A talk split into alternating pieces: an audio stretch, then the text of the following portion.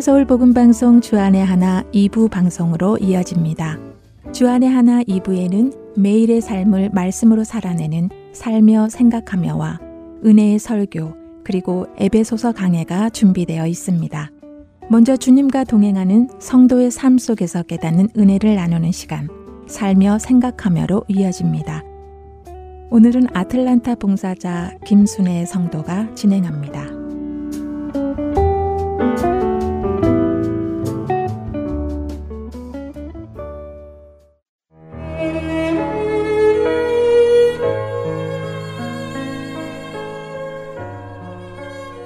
큰아이는 집안의 소소한 일들을 참 잘 도와줍니다.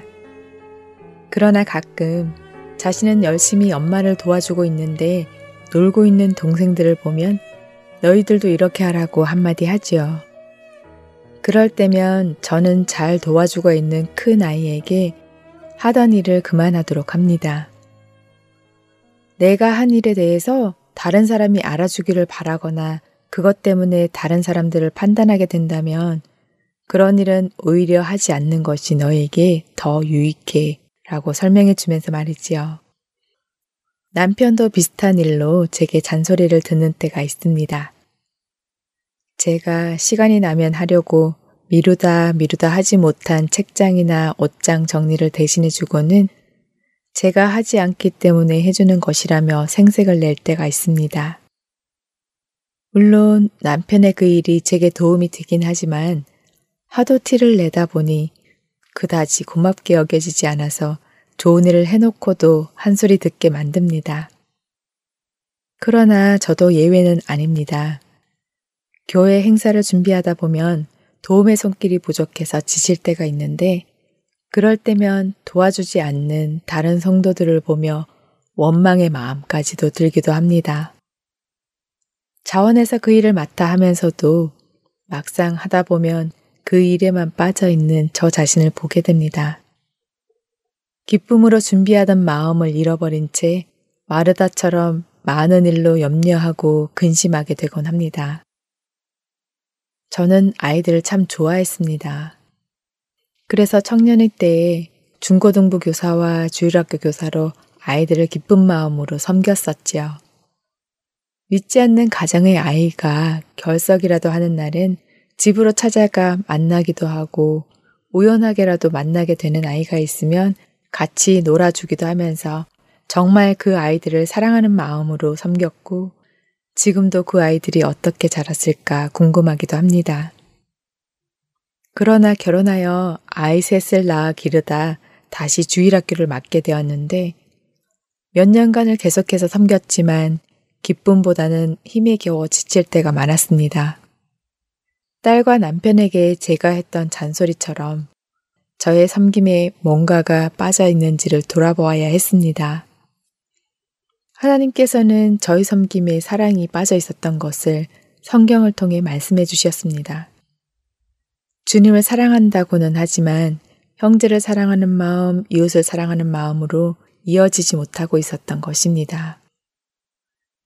고린도전서 십삼 장 일 절에서 삼 절 말씀입니다. 내가 사람의 방언과 천사의 말을 할지라도 사랑이 없으면 소리나는 구리와 울리는 꽹과리가 되고 내가 예언하는 능력이 있어 모든 비밀과 모든 지식을 알고 또 산을 옮길 만한 모든 믿음이 있을지라도 사랑이 없으면 내가 아무것도 아니요 내가 내게 있는 모든 것으로 구제하고 또 내 몸을 불사르게 내어줄지라도 사랑이 없으면 내게 아무 유익이 없느니라. 제가 하려는 노력은 결국 한계에 부딪혀서 내려놓게 되고 말았습니다. 참된 섬김과 헌신을 해야 하는데 넘치지 않는 사랑을 억지로 끌어다 부어주려 하다 보니 자꾸만 쓰러지는 것이었습니다. 내 안에 사랑이 넘치지 않으니 퍼줄 수가 없었지요. 나도 위로받고 싶고 보상도 받고 싶은데 아무도 알아주지 않고 또 왜 힘든 나만 해야 하나 하는 생각을 가지고 있었던 것 같습니다. 내가 먼저 풍성한 사랑 안에 거해야 사랑을 퍼줄 수 있지요. 사랑의 근원이신 하나님께 뿌리를 두고 하지 않으면 사랑이 고갈되어 다른 사람도 사랑으로 섬길 수 없는 게 당연한 것이었습니다. 나도 받고 싶으니 자꾸만 다른 사람을 판단하고 비교하게 되었습니다. 풍성한 주님의 사랑 안에서 위로를 맛보고 나서야 또다시 믿음으로 기쁘게 섬길 수 있게 되었던 기억이 있습니다. 이번 한 주도 나의 섬김에 사랑이 빠지지는 않았는지 점검하며 하나님의 깊은 사랑을 느끼고 퍼주는 저와 애청자 여러분이 되기를 기도합니다.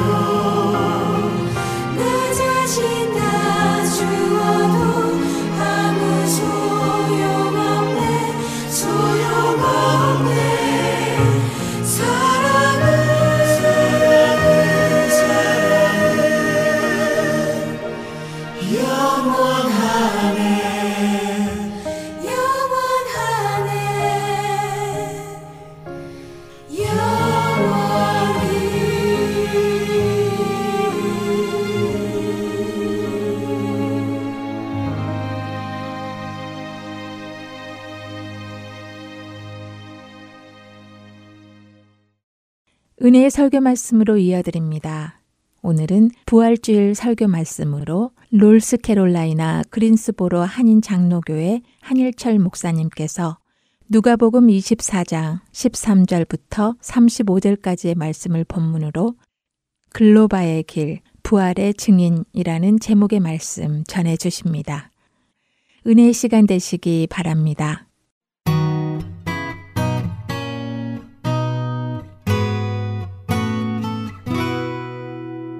이 세상 사람들의 모습을 보면 어두움에서 좌절과 절망 가운데 있음을 우리가 보게 됩니다. 마치 이 절망의 철장 안에 사람들을 가두어 두고선 희망이란 단어를 절대로 생각하지 못하게 만들고 있는 것과 같습니다. 프리드리히 니체는 이런 말을 하였습니다. 희망은 모든 악 중에서도 가장 나쁜 것이다. 그것은 인간의 고통을 연장시키기 때문이다. 그래서 희망 고문이라는 말도 생겨났습니다. 희망 고문이란 뜻이 이런 것이죠.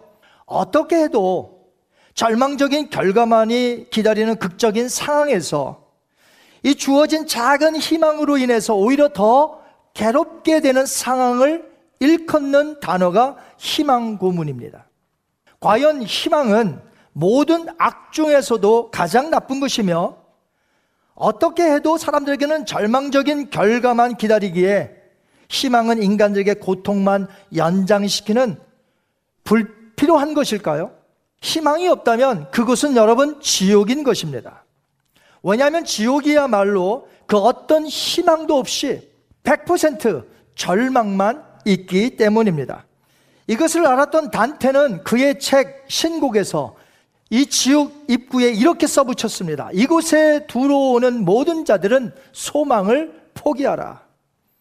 이 땅에서 절망만 가지고 산다면 그 사람은 이미 지옥을 맛보며 사는 사람일 것입니다. 그렇다면 지옥과 같은 절망을 맛본 사람들이 불신자뿐일까요? 교회를 다니는 신자들도 이 지옥과 같은 절망적인 삶을 산다면 여러분 믿으시겠습니까? 이천 년 전 그 어떤 유월절보다도 큰 이슈가 있었던 그 유월절이 끝난 그 안식구 첫날, 예루살렘에서 엠마오로 가는 두 제자의 모습도 오늘 성경을 보니 절망 가운데 있었습니다. 그 두 사람은 비록 예수님의 열두 제자는 아니었지만 예수님을 따라다니던 제자들이 많이 있었습니다. 그 중에 두 명일 것입니다. 저자 누가는 두 사람의 이름 중 한 명만 이름을 기록했어요. 십팔 절에 보니까 글로바였다. 헬라어로는 클레오파스입니다. 클레오파스. 그 이름의 뜻은 유명한 아버지란 뜻인데 그가 정확히 누구인지는 여기밖에 나오지 않기 때문에 정확히는 알 수 없으나 예수님의 수많은 제자 중에 한 명이었을 것입니다. 그들은 예루살렘에서 엠마오를 향하여 갈 때에 무슨 이야기를 나누냐면 예수님의 순환, 예수님의 죽음, 그리고 예수님께서 부활하셨다는 소문의 이야기만을 서로 나누며 엠마오로 갔던 것이에요. 그 두 명의 발걸음은 매우 무거웠으며 마음은 절망적이었습니다.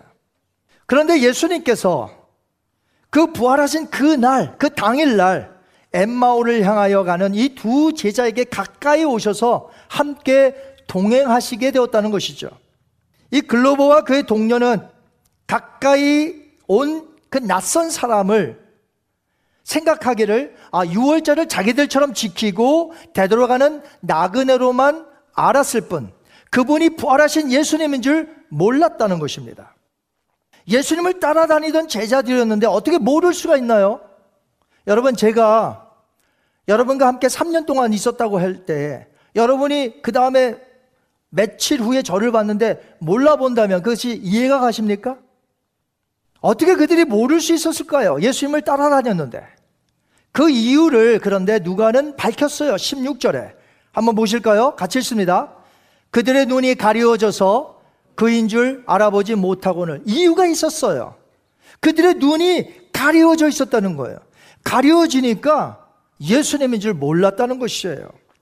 그러니까 예수님의 부활체에 이상이 있어서 못 알아본 게 아니라 글로버와 그의 동료의 영적 상태에 심각한 문제가 있어서 예수님을 몰라봤다는 것입니다. 그들의 마음 상태 절망적이었습니다. 그들은 서로 말했을 것이에요. 예수님은 죽고 이제 모든 것이 다 끝났어. 그리고 그동안 우리가 바라보았던 소망 역시 깨졌고 다 끝이야. 그런 절망의 상태였기 때문에 옆에 찾아오신 예수님을 알 수가 없었고 어찌 보면 당연한 결과라고 볼 수 있겠어요. 그러면서도 그들은 예루살렘을 떠나 엠마오로 가는 줄곧 그들의 대화의 내용이 무엇이었습니까? 예수님에 관한 이야기뿐이었습니다. 저는 이 모습을 보면서 오늘 교회 안에서도 얼마든지 예수님에 대한 이야기를 하면서도 심한 절망 가운데 빠질 수 있겠구나 하는 생각을 가져볼 수가 있었습니다. 다시 말해서 신자이면서도 얼마든지 절망 가운데 오늘을 살아갈 수 있겠구나 하는 생각이 든 것이에요. 예수님은 그들에게 나타나셔서 무슨 대화를 그렇게 나누냐고 물어보았습니다. 그들은 길을 가다가 잠시 서서 슬픈 빛을 띠고 말을 하기 시작합니다. 글로바는 낯선 자에게 그동안 있었던 예수님에 대한 이야기를 합니다. 그러니까 예수님에게 예수님에 관한 이야기를 한 것이에요.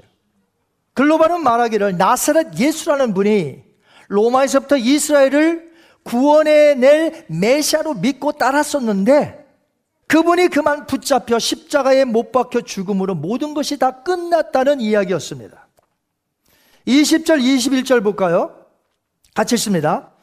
우리 대제사장들과 관리들이 사형 판결에 넘겨주어 십자가에 못 박았느니라. 우리는 이 사람이 이스라엘을 속량할 자라고 바랐노라. 이 말을 들어보면 그동안 메시아인 줄 알았던 예수님이 유일한 자신들의 희망이었다는 것이죠.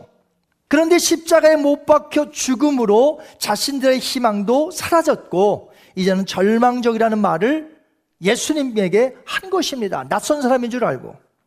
그러면서 덧붙이기를 예수님의 무덤이 비어 있었다는 이야기를 들었고 예수님이 부활하셨다는 말을 들었지만 믿을 수 없다는 듯이 말을 이어가면서 결국 절망적인 sad ending으로 이야기를 끝냈다는 것이에요. 하나님의 구원 계획으로서 성취된 구속을 전혀 깨닫지 못한 채 예수님에 대해 글로바가 계속해서 말할 수 있었다는 것이 그저 놀라울 뿐입니다. 옆에 다가가 동행한 예수님에게 글로바가 무엇이라고 말한 줄 아십니까? 당신이 예루살렘에 체류하면서도 요즘 거기서 된 일을 혼자만 알지 못하느냐? 그러니까 어떻게 당신은 거기에 체류하였으면서도 그것도 모를 수가 있느냐? 라고 했던 이 글로바의 질문에는 큰 아이러니가 있습니다. 뭐냐면 알지 못한 것은 사실 글로바였지 예수님이 아니라는 것이죠. 예수님이 왜 모릅니까? 그 분은 부활하셨는데 알지 못했던 것은 예수님이 아니라 바로 글로바가 몰랐던 것이죠. 글로바는 그 낯선 사람에게 그동안 예루살렘에 있었던 큰 이슈에 대해서 예수님에게 자세히 설명하고 있습니다. 글로바는 예수님에게 로마에게서부터 해방되는 정치적 구속을 기대했다고 말했습니다.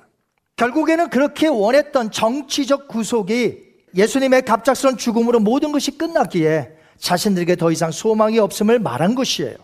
그런데 오늘 수많은 크리스찬들도 이 글로바처럼 예수님에게 자신이 기대하는 바를 설명하는 것 같아 보입니다.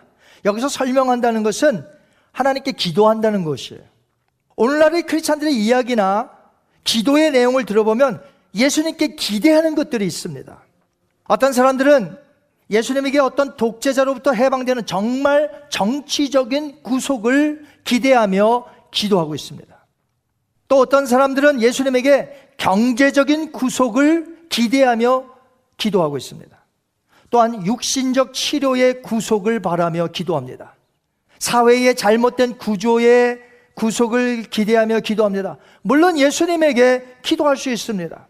그러나 예수님을 그렇게만 해주는 분으로만 알 때에 거기는 큰 문제가 생긴다는 것이죠. 왜냐하면 그 문제가 이루어지지 않을 때 예수님은 그분으로만 알았는데 그 일이 이루어지지 않았다면 그 사람은 절망 속에 빠진다는 거죠. 예수님을 믿는 크리스찬들이 경계해야 될 것이 바로 의심과 절망입니다. 천성을 향해 가는 그리스도인의 삶을 알기 쉽게 묘사한 책이 있죠. 존 번연의 철로 역정입니다. 이 철로 역정에 보면 하루는 그 순례자 주인공이에요. 순례자였던 이 크리스찬과 친구 소망이라는 사람이 두 사람이 천성을 향해 가다가 그만 샛길 초원에 있는 절망의 성의 주인 거인 부부를 만나서 의심의 감옥에 갇히게 됩니다. 이 거인 남편의 이름은 절망이었고요. 이 거인 부인의 이름은 의심이었습니다. 그때의 절망의 아내, 의심이 감옥 안에 갇힌 크리스찬과 소망에게 이렇게 말합니다. 이제 당신들은 아무도 믿을 수 없으니 이 고통을 피하는 최선의 선택은 스스로 목숨을 끊는 것이야. 이렇게 말했어요. 이것이 바로 천성을 향해 가고 있는 자들을 향해 공격하는 원수 마귀의 속삭임이며 인생을 포기하라고 말합니다. 하지만 하나님의 도우심으로 철로 역정에 보면 이 크리스찬은 그곳에 약속의 열쇠가 있는 것을 발견하고는 그 약속의 열쇠로 문을 여니까 문이 열렸어요. 그래서 의심의 감옥에서 탈출하여 소망과 함께 천성을 향해 갑니다. 여러분, 그렇습니다. 하나님은 우리를 절망의 성에서 빠져나오도록 그 아들 예수 그리스도를 이 땅에 보내주신 것이에요. 그래서 예수님이 있다면 절망이 없어야 한다는 것이죠. 예수님은 그분의 대속적인 죽음과 부활하심으로 죄로 인하여 사망 가운데 놓여져 있는 자들을 구속하시어 참된 소망을 주셨다는 것입니다. 또한 천성을 향해 가면서 수시로 우리에게 다가오는 의심, 절망들이 있어요. 여기서 빠져나오게 하십니다. 아예 빠져들지 않게 하십니다. 하지만 사람들은 구원을 받아 천성을 향해 가면서도 십자가의 죽음과 부활이 아닌 자신이 원하는 어떤 것의 구속을 위해 기도하며 간절히 바라지만 그것이 들어주지 않으면 깊은 절망에 빠진다는 것이에요. 이런 모습은 마치 글로바가 그의 동료와 함께 기대했던 정치적인 구속과 별 차이가 없다는 것이에요.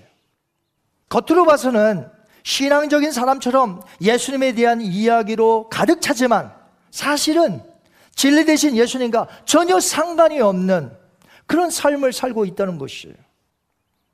그러나 하나님의 은혜가 임하죠. 예수님은 그렇게 절망하고 있는 두 사람에게 찾아오십니다. 가까이 오셨습니다. 절망 중에 있는 자들에게 참 소망을 주려고, 부활의 주님께서 참 소망을 주려고 그들 곁에 오셨다는 것이죠. 예수님은 오셔서 그들의 닫힌 눈을 열게 하시고, 닫힌 지성을 열게 하시고, 닫힌 마음을 열게 하시고, 어떻게 하셨을까요?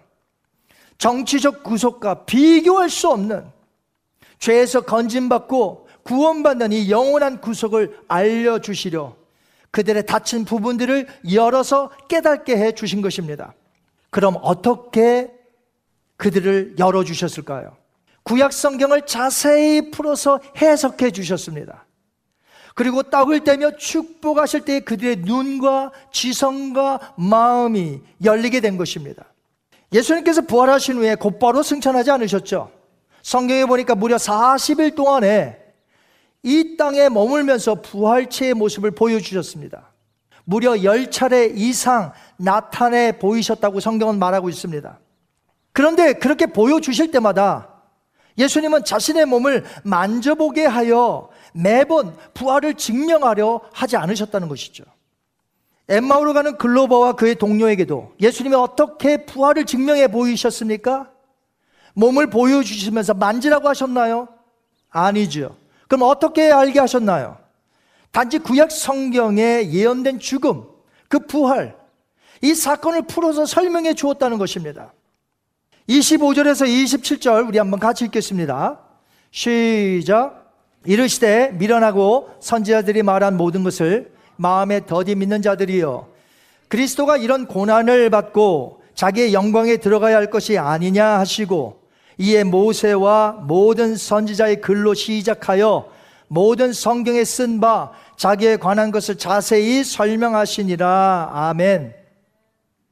그리고 하룻밤 머무려고 하는 집안에서 떡을 떼시며 축사하실 때 비로소 그들의 눈이 띄어졌다는 것입니다. 그들이 부활하신 예수님인 줄 알게 되었을 때에 그들 앞에 계셨던 예수님은 사라지고 말았습니다. 그때 그들은 서로 이렇게 말합니다. 삼십이 절 같이 읽습니다. 그들이 서로 말하되 길에서 우리에게 말씀하시고 우리에게 성경을 풀어주실 때 우리 속에서 마음이 뜨겁지 아니하도냐. 정리해보면 이렇습니다.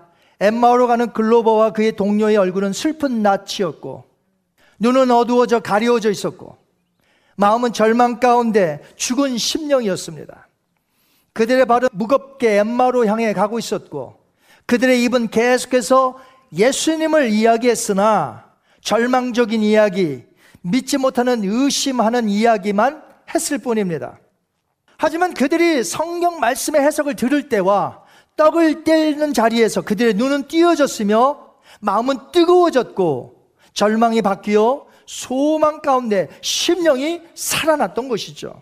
그날 저녁에 엠마오로 가지 않고, 그날 저녁에 그 집에서 자지 않고 어떻게 했습니까? 곧바로 예루살렘으로 기쁨으로 발걸음을 옮겼으며 절망적인 말을 하는 입이 변하여 부활의 증인으로서 복음을 전하는 입이 되었다는 것이죠. 삼십삼 절에서 삼십오 절 한번 같이 읽겠습니다. 곧 그때로 일어나 예루살렘에 돌아가 보니 열한 제자 및 그들과 함께한 자들이 모여 있어 말하기를 주께서 과연 살아나시고 시몬에게 보이셨다는지라. 여기 보시면 두 사람도 길에서 된 일과 예수께서 떡을 떼심으로 자기들에게 알려주신 것을 말하더라. 바로 엠마오로 가던 두 사람이죠. 이 성경 구절을 폴 비슬리 머레이 목사는 그의 책 The Message of the Resurrection에서 이렇게 설명했어요. 한번 잘 들어보시기 바랍니다. 여는 것이야말로 진리로 이르는 길이다. 열린 눈, 열린 지성, 열린 마음이 필요하였다. 그런데 그들에게 열린 눈, 열린 지성, 그리고 열려진 마음은 이제 열린 입으로 이어진다. 엠마오로 가던 두 사람은 예수님을 알아보게 되자 그 소식을 자기들만 알고 있을 수가 없었다. 예수님의 복된 소식은 말하기 위한 것이다. 어떤 의미에서 기독교의 메시지는 입을 열어 다른 사람과 더불어 나눌 때에만 비로소 참으로 우리의 것이 된다. 정말 그렇습니다, 여러분. 부활의 주님을 만나 다친 부분들이 열려진 사람은 가만히 그대로 있을 수가 없는 것이에요. 제가 오늘 본문을 유심히 관찰해 보니까 십삼 절에서 삼십오 절까지 저희가 읽었습니다만 세 가지 다른 모습으로 나누어져 있음을 발견했어요. 첫 번째, 십삼 절에서 이십사 절까지는 뭡니까? 예수님에 대해서 말은 하고 있지만 절망적인 상태예요. 예수님에 대한 이야기예요. 자기들 얘기하는 거 아닙니다. 예수님에 대한 이야기인데 절망적이에요. 자, 두 번째는요, 이십오 절에서 삼십이 절까지인데 두 번째요, 예수님으로 인해서 마음이 뜨거워져 눈이 열린 상태예요. 그리고 마지막 부분이 어디입니까? 삼십삼 절에서 삼십오 절인데 소망 가운데서 부활의 주님을 증거하는 부활의 증인의 모습인 것이에요. 자, 여러분에게 질문해 보겠습니다. 여러분은 이 세 가지의 모습 가운데 현재 어느 모습으로 내가 살아가고 있나요? 혹시 그들의 첫 번째 모습입니까? 늘 얘기하는 것이 예수님 얘기예요? 교회 얘기예요? 얼마나 신앙적입니까? 입만 열면 교회 이야기, 예수님 이야기, 우리 그런 얘기만 하잖아요? 그런데 절망적이에요. 소망이 없어요. 자, 이것이 첫 번째 모습입니다. 자, 그러면 두 번째 모습은 어떤 모습이었죠? 마음으로 인해서 눈은 띄어졌고 마음이 뜨거워진 상태입니다. 이 모습 좋죠. 그런데 아직도 믿음을 홀로 간직한 채 살아가는 모습이에요. 그러니까 아직도 남들과는 상관이 없는 거예요. 부활의 소식, 부활의 기쁨, 이 소망 나만 간직하고 있어요. 이 소식을 한 번도 전해본 적이 없어. 남들에게 예수 그리스도의 부활을 전해본 적이 없어요. 이것이 두 번째 모습이에요. 그런데 이 첫 번째와 두 번째 모습이 대부분의 크리스찬들의 모습이라는 것이에요. 우리는 세 번째 모습까지 나가야 될 줄 믿습니다. 자, 이 세 번째 모습이 뭐예요? 변화되어 소망을 가지고 나만 홀로 간직한 것이 아니라 다른 사람에게 가서 이 부활의 소식을 전하는 자라는 것이에요. 즉, 다른 이들을 향해 내 입을 열어 부활의 증인으로 부활의 소망을, 기쁜 소식을 전하는 것이에요. 폴 비슬리 머레이 목사가 말한 대로 예수님의 복된 소식은 나만 알기 위한 것이 아닙니다. 다른 이들에게 말하기 위한 것이에요. 부활의 메시지는 내가 입을 열어 다른 사람과 더불어 나눌 때 진정 이 부활의 사건은 내 사건으로 다가온다는 것이죠. 글로버와 그의 동료는 부활하신 예수님을 만나 의심과 절망에서부터 완전히 빠져나오게 되었습니다. 이 부활의 사건의 해석을 들었을 때에 그렇게 될 수 있다는 것이죠. 참된 소망을 발견하고 기쁨으로 곧바로 전하는 이 부활의 증인이 되어 살았던 것입니다. 이것이야말로 그들에게 나타나셨던 부활의 주님이 진정 원하는 모습이 아닐까요? 오늘 이 시간에 여러분이 예수님의 부활하신 몸을 보여달라고 기도할 필요 없습니다. 예수님, 나에게 좀 몸을 보여주십시오라고 기도할 필요 전혀 없어요. 그때처럼 오늘도 성경 말씀의 설교를 들을 수 있고 성만찬, 지금은 코로나로 갖고 있지 못하지만 이제 조만간에 가질 텐데 이제 이 성만찬을 가질 수 있기에 우리는 얼마든지 소망을 가지고 부활의 증인으로 살아갈 수 있다는 것이죠. 사실 그날에 엠마오로 향하여 가던 두 사람 한번 자세히 보시기 바라요. 그 사람이 만약에 엠마오로 갔다고 해봐요. 예수님을 만나기 전에. 자, 엠마오로 갔어요. 또 딴 데로 갔어요. 그러면 그들이 만나는 사람마다 무엇을 전했을까요? 의심과 절망의 메시지만 전할 거 아닙니까? 자, 둘이라는 숫자는 증인의 수예요. 글로버와 그의 동료가 예수님을 만약에 안 만났고 그냥 엠마오로 가고 다른 동네로 갔다면 그들의 입에서 나오는 말은 부정적인 말, 소망이 깨진 말, 절망적인 말만 했을 거 아닙니까? 예수님을 만났을 때 예수님에게 설명했잖아요. 뭐라고요? 자신들의 소망이 끊어졌다고. 그렇듯이 만나는 사람들에게 이 글로버와 그의 동료가 그렇게 말하지 않았을까요? 마찬가지예요. 만약 누구든지 소망 가운데서 부활의 증인이 되지 못한다면 그 사람은 교회를 평생 다닌다 할지라도 의심 가운데 절망스러운 말만 하는 증인으로 살 수밖에 없는 것이에요.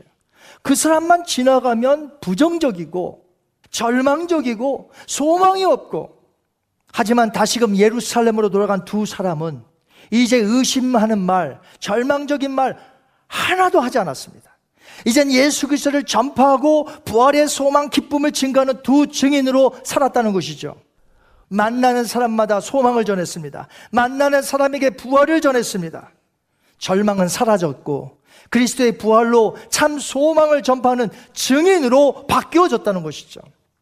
그렇다면 예수님은 글로버와 그의 동료만 변화시키려고 그때 나타나셨을까요? 아니죠. 오늘도 말씀 가운데 오늘 이 성경을 해석하여 풀어주는 이 시간에 예수님이 오셔서 우리를 변화시키려고 하신다는 것이죠. 부활의 소식을 받은 너희들아 왜 가만히 있느냐? 부활의 소식을 입을 열어 전화해야 되지 않겠느냐? 오늘 우리에게 말씀하고 계십니다. 절망 가운데 있는 우리 모두를 먼저 소망 가운데 부르셨습니다. 그렇게 그리스도 안에서 절대로 절망하지 마십시오. 그리스도만이 우리의 참 소망이 되십니다. 내 육신의 질병을 위해서 기도했을 때 하나님이 들어주실 수도 있고 듣지 않으실 수도 있습니다. 그러나 듣지 않으셨다고 해서 절망하지 마세요. 우리에게는 참된 소망이 있습니다. 우리의 경제적인 어려움도 마찬가지입니다. 들어주실 수도 있지만 듣지 않으실 수도 있습니다. 그러나 우리에게는 참 소망이 있습니다. 저 영원한 천국, 우리의 부활체로 영원한 곳에서 살게 될 그 영원한 곳, 거기에는 질병도 없고 고통도 없고 경제적인 어려움 이런 거 아무것도 없어요. 정말 행복한 축복된 삶을 영원히 살 수가 있습니다. 이것을 바로 우리에게 주신 참 소망이라는 것이죠. 자, 우리를 부활의 증인으로 삼으셨습니다. 여기 나 부활의 증인으로 삼지 않았습니다 하고 말씀하실 분 계신가요? 땅끝까지 이르러 내 증인이 되라고 하신 주님의 말씀, 가슴 벅찬 사명을 오늘 받았습니다. 하지만 듣는 자들이 선뜻 부활을 믿느냐? 그렇진 않습니다. 부활의 사건은 예전이나 지금이나 믿지 못할 엄청난 대사건이기 때문에 사람들이 믿을 수 없는 것이에요. 그러나 예수님의 말씀처럼 우리에게 성령이 임하였고 능력을 주셨기 때문에 우리는 담대히 복음을 전할 수 있으며 부활의 증인이 될 수 있는 것이죠. 또한 역시 부활을 듣는 자들 역시 성령께서 만져주신다면 그 부활의 소식을 믿게 될 수 있을 줄 믿습니다. 에이 더블유 토저는 이렇게 말했습니다. 종교는 사람의 삶을 개혁할 수 있지만 결코 변화시킬 수는 없습니다. 오직 성령님만이 변화시킬 수 있습니다. 여러분 믿으십니까? 오늘 말씀을 맺습니다. 절망에서 참 소망으로, 부활을 믿지 못하던 자에서 부활의 증인으로 변하였던 글로바처럼 그가 걸어갔던 부활의 증인의 길로 걸어가시길 바랍니다. 오늘도 희망 고문으로 절망 가운데 사는 저 어둠에 있는 자들을 향하여 부활의 복된 소망의 소식을 가지고 가시는 여러분 되시기 바랍니다. 성령께서 역사하실 것입니다. 저와 여러분도 그리스도로 인해 얻은 소망 가운데서 예수님의 참된 부활의 증인으로 이제 우리의 닫혀진 입을 열어 증거하며 살게 되시기를 주님의 이름으로 축원합니다.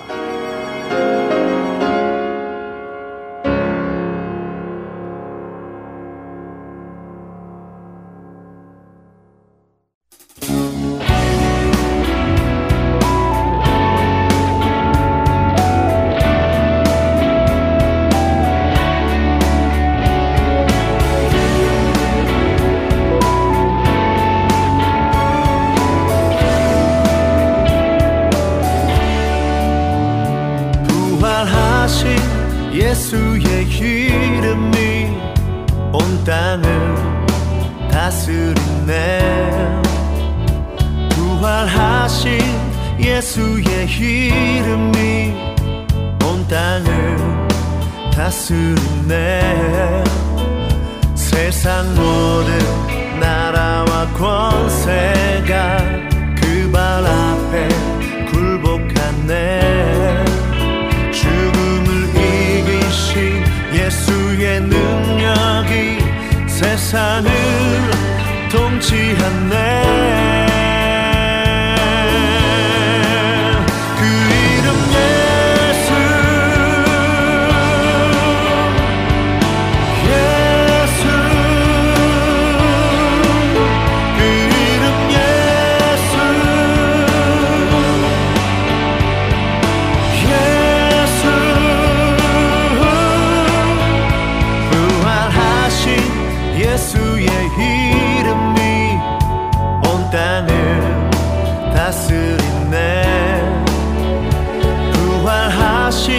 예수의 이름이 온 땅을 다스리네. 세상 민족 모두 다 나와 그 발 앞에 경배하네. 우리의 구원자 예수의 이름을 소리 높여 찬양하네.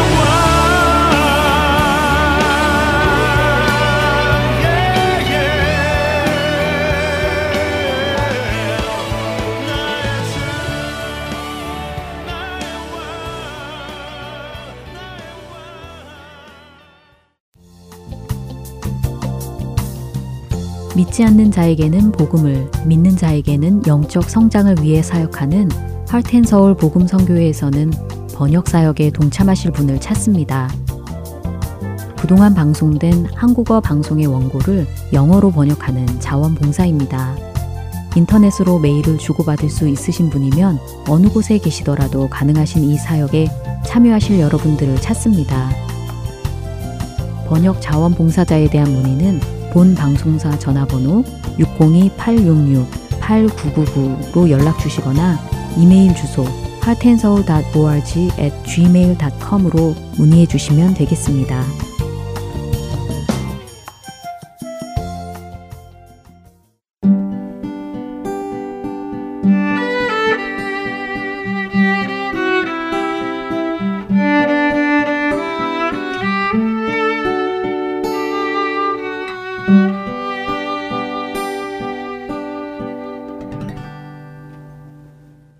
계속해서 에베소서 강해 보내드립니다.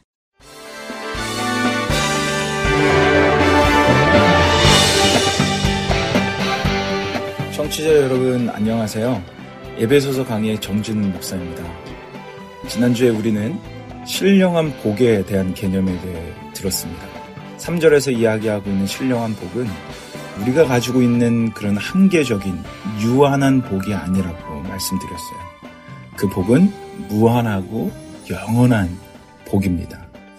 그 영원하고 무한한 신령한 복을 받고 깨달은 사도 바울은 하나님을 찬양하고 찬양하고자 고백하고 있는데요. 그가 그렇게 찬양을 했던 곳이 어디라 그랬죠? 그렇습니다. 그는 지금 감옥에 갇혀서 억울하게 감옥에 갇혀 있는 그 상황인데도 불구하고 그리고 자신이 사랑했던 그 에베소 교회가 문제 가운데 있음을 들었음에도 불구하고 좌절하고 원망 대신 하나님을 찬양합니다. 그리고 오늘 본문 사 절부터 십사 절까지 장장 십 절 동안 예수 안에 주신 그 신령한 복이 무엇인지를 잘 설명해 주고 있어요. 그리고 이 설명해 주는 이 복의 근원과 이유 때문에 자신이 이렇게 찬양할 수밖에 없다라고 고백을 합니다. 특별히 사 절에서 십사 절 동안은 크게 다섯 가지의 신령한 복들을 선포하는데요. 오늘은 시간 관계상 이걸 다 보지 못하고요. 너무 신비스럽고 너무 위대한 말씀이 많아서 이 부분을 제가 좀 쪼개서 여러분들에게 몇 주에 걸쳐서 말씀을 전하려고 합니다. 오늘은 삼 절에서 육 절까지 첫 번째 그 신령한 복, 사도 바울을 감옥에서 그 문제 속에서 찬양하게 만든 그 놀라운 이유 첫 번째를 같이 살펴보고자 합니다. 사도 바울이 감옥과 문제 속에서도 우리 주 하나님을 찬양하게 만들었던 그 이유는 바로 창세전에 우리를 택하사 자녀 삼아 주신 복 때문입니다. 사 절에서 오 절을 읽어보도록 하겠습니다. 곧 창세전에 그리스도 안에서 우리를 택하사 우리로 사랑 안에서 그 앞에 거룩하고 흠이 없게 하시려고 그 기쁘신 뜻대로 우리를 예정하사 예수 그리스도로 말미암아 자기의 아들들이 되게 하셨으니. 아멘. 이게 바로 예수 안에 있는 신령한 복 첫 번째입니다. 창세전에 우리를 택하사 자녀 삼아 주신 것. 바울은 이 복 때문에 그 문제와 감옥 속에서도 하나님을 찬양하고 있던 겁니다. 우리가 정말 멋진 광경을 보게 되면 저절로 감탄사가 나오고 이렇게 기쁨과 찬양이 나오지 않아요? 지금 사도 바울이 그러고 있는 거예요. 와, 내가 어떻게 하나님의 아들이 됐지? 어떻게 나를 하나님의 아들이라고 부르지? 정말 대단하다. 너무 좋다. 야, 하나님을 찬양할 수밖에 없네. 라고 저절로 감탄하며 지금 찬양을 하고 있는 거예요. 여러분, 이 첫 번째 복의 놀라움을 한번 보세요. 지금부터 이 첫 번째 복의 세 가지 놀라움에 대해서 그 말씀의 가치에 대해서 살펴보려고 하는데요. 이 복의 첫 번째 놀라움은요. 하나님이 우리를 창세 전에 자녀 삼아주셨다는 거예요. 언제라고요? 창세 전에. 다시 한번 묻겠습니다. 우리를 자녀 삼아주신 것이 언제라고요? 창세 전에. 이건 그냥 단지 우리가 태어나기 전에를 말씀하시는 게 아닙니다. 이 세상이 창조되기 전에, before the creation. 시간이란 개념이 존재하기도 전인 영원이란 시간 속에서 우리를 택하여 자녀 삼아 주셨다는 거예요. 사랑하는 여러분 잘 생각해 보세요. 창세 전에는 오직 하나님 외에, 그 삼위의 하나님 외에 어떤 것도 존재하지 않았던 때입니다. 그러니까 이 말씀은 우리가 하나님의 자녀가 되는 것은 어떤 또한 공로로 될 가능성조차 없다라는 거예요. 우리가 착해서, 우리가 잘나서, 우리의 존엄성이 뛰어나서 선택받은 것이 아니라는 거예요. 우리의 존재 가치가 형성되기도 전에, 정진은이라는 여러분의 이름이 이 세상에 생기기도 전에, 우리의 인생의 역사가 시작되기도 전에 아무런 공로도 들어갈 수 없는, 아무런 선행도 존재하고 들어갈 수 없는 그때의 영원이라는 시간 속에서 하나님은 우리를 아시고 선택하셨다는 거예요. 그러니까 어째 이 복을 깨달은 사도 바울이 찬양과 감사로 올려드리지 않을 수 있겠어요? 아니, 나의 잘남도 아니고 나의 능력도 아니고 나의 공로도 아니고 아무것도 들어갈 수 없는 그때에 어떻게 내가 이런 은혜를 입었지? 그러면서 감사하며 감탄하며 하나님을 찬양하고 있는 거예요. 이게 이 신령한 복의 첫 번째 놀라움이에요. 근데 이 복에 또 다른 두 번째 놀라움이 있는데요. 사 절 후반절을 다시 한번 한번 들어보세요. 이렇게 말씀합니다. 우리로 사랑 안에서 그 앞에 거룩하고 흠이 없게 하시려고. 우리로 예수 그리스도의 그 사랑 안에서, 그 하나님의 사랑 안에서, 그 앞에서, 하나님 앞에서 거룩하고 흠이 없게 하시려고. 거룩하게 흠이 없게 하시려고. 자, 이 말씀을 잘 한번 생각해 보세요. 거룩하고 흠이 없게 하시려고 라고 말씀하셨어요. 그렇다면 잘 생각해 보세요. 우리가 거룩하다라는 거예요? 우리가 거룩하지 않다라는 거예요? 여러분 또 한번 생각해 보세요. 거룩하고 흠이 없게 하시려고. 그럼 이 말씀은 우리가 흠이 있다라는 얘기일까요? 없다라는 얘기일까요? 예, 우리 좀만 생각해 보면 알아요. 그냥 이 말씀을 그냥 겉으로만 보면 우리가 잘 모를 수도 있는데 조금만 생각해 보면 우리 알 수 있어요. 우리한테요, 거룩하지도 못하고 우리 안에는 흠이 많다라는 말씀을 하고 있는 거예요. 즉 창세전에 하나님께서는 이미 우리가 거룩하지도 못하고 흠이 많을 것을 알고 계셨다라는 얘기예요. 그럼에도 불구하고예요. 여러분 잘 들으세요. 창세전에 아무것도 들어갈 수 없는 그 영혼 속에서 우리가 잘났기 때문에 앞으로 이 사람이 태어날 건데 내가 태어날 건데 이 사람은 잘나서 이 사람은 어떤 놀라운 공로를 할 거라서가 아니라 흠이 많고 거룩하지도 못할 거지만 그럼에도 불구하고 우리를 택해 주셨다라는 거예요. 저는 이 말씀을 준비하면서 전율을 느꼈어요. 대단하지 않으세요? 우리가 이미 죄인이며 하나님 앞에 감히 설 수 없는 흠 많은 인생이라는 걸 알고 계셨어요. 그럼에도 불구하고 우리를 뭐 삼아주셨대요? 자녀 삼아주셨대요. 여러분 생각해보세요. 누가 흠 있는 것을 선택합니까? 여러분 쇼핑하러 가서요, 이것저것 막 다 살피는 이유가 뭐예요? 흠 없는 거를 선택하기 위해서 아니에요? 물론 남자들은요, 쇼핑 가면 그냥 손에 잡히는 거 갖고 오죠. 그래서 저도 아내에게 많이 혼났어요. 그래서 이제는 좀 흠을 살피는 쇼핑하는 사람이 됐어요. 그런 남편이 됐어요. 그냥 사고 갔다가 하도 아내한테 혼나서. 유통기한도 좀 봐라. 이 실밥이 나온 것 좀 봐라. 사람은 흠이 있는 것을 선택하지 않습니다. 여러분 저도 부모지만 어떤 부모가 흠 많은 자녀를 두길 원하겠어요? 솔직해 보자고요. 누가 어떤 부모가 내 자녀가 흠이 있기를 원해요? 다들 잘나기를 원하잖아요. 똑똑하기를 원하잖아요. 좋은 대학 가기를 원하잖아요. 공부 잘하기를 원하잖아요. 돈 잘 벌기를 원하잖아요. 성공하기를 원하잖아요.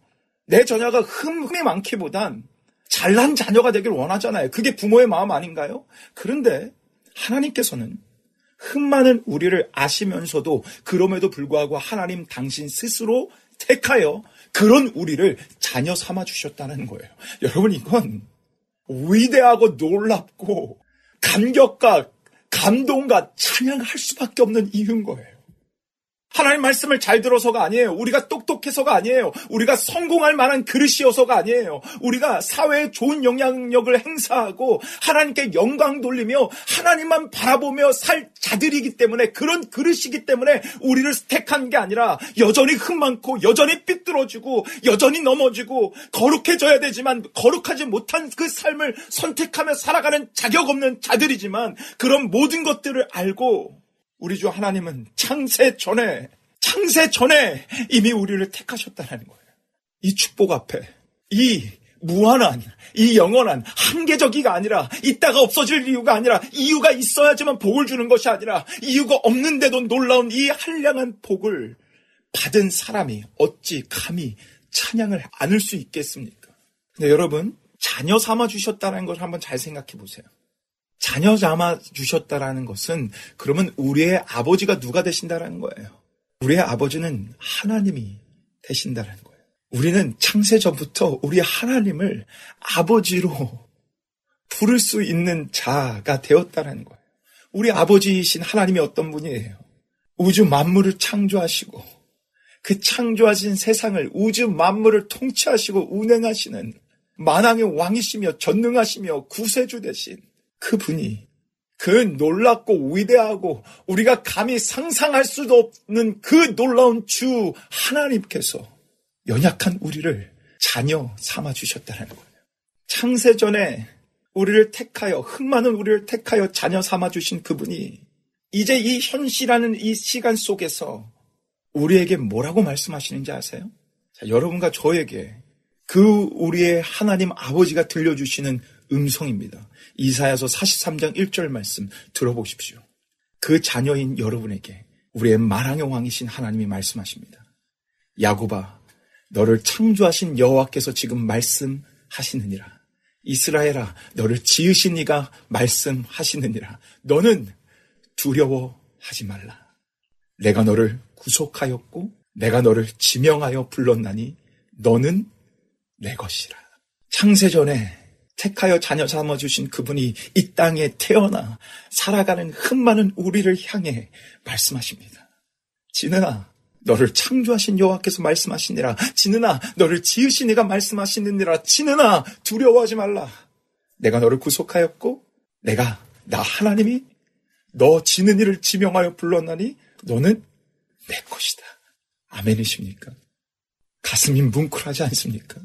이 말씀은 여러분과 저에게 주신 우리 하나님 아버지의 말씀, 그분의 음성입니다. 우리 하나님 아버지께서, 전능하신 그분께서 두려워하지 말래요. 이제 그 하나님이 내 편이래요. 우리가 이제 하나님 거래요. 우리를 택했대요. 그래서 믿는 우리는, 예수 그리스도를 하나님의 은혜로 믿는 우리는 하나님의 자녀가 되어 이 세상을 두려워할 필요가 없어요. 우리에겐 세상을 이기신 그 예수 그리스도께서 증표가 되셔서 하나님 아버지를 아버지라 부르며, 그 아버지가 넌 내 거다, 넌 내 아들이다, 내 것이다, 어느 누구도 너를 빼앗을 수 없다라고 말씀하시고 계세요.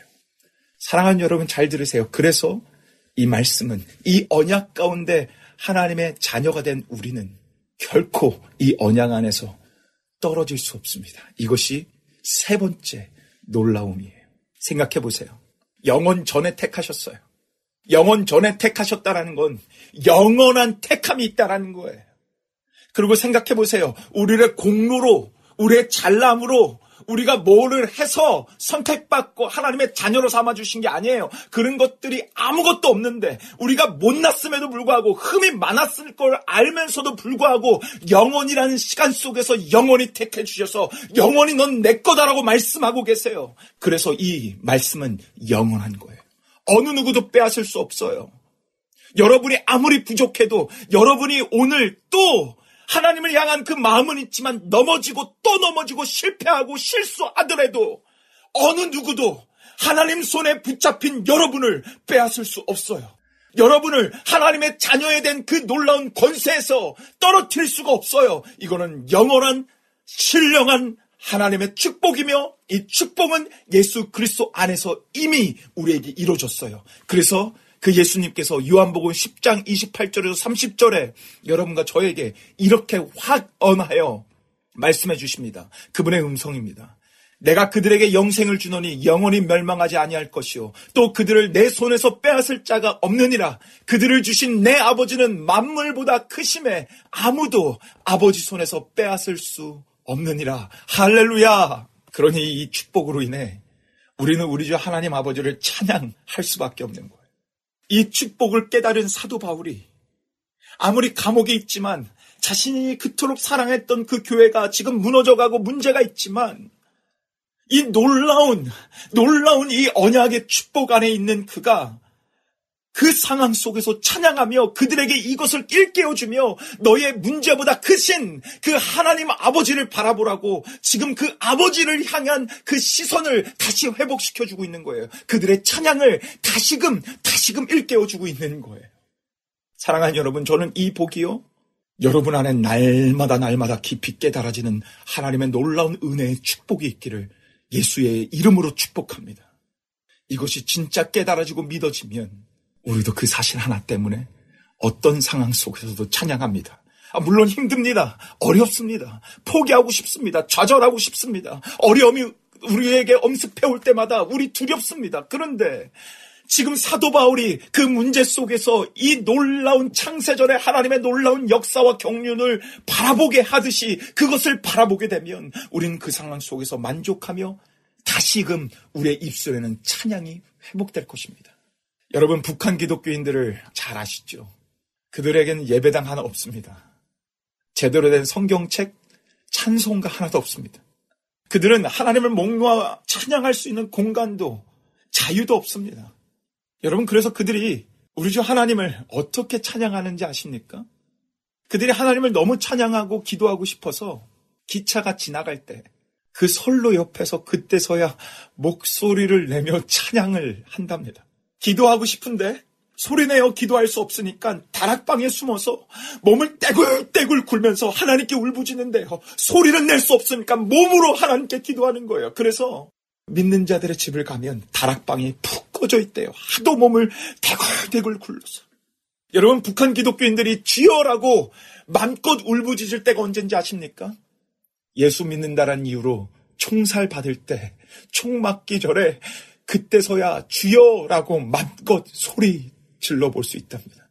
그들은 우리가 생각하는 그런 한계적 복, 물질적 축복, 기복적인 거, 좋은 집, 좋은 직장, 아니 그런 것을 생각할 수도 없는 상황 속에 살아갑니다. 우리가 생각하는 그 한계적 복을 원하지도 못합니다.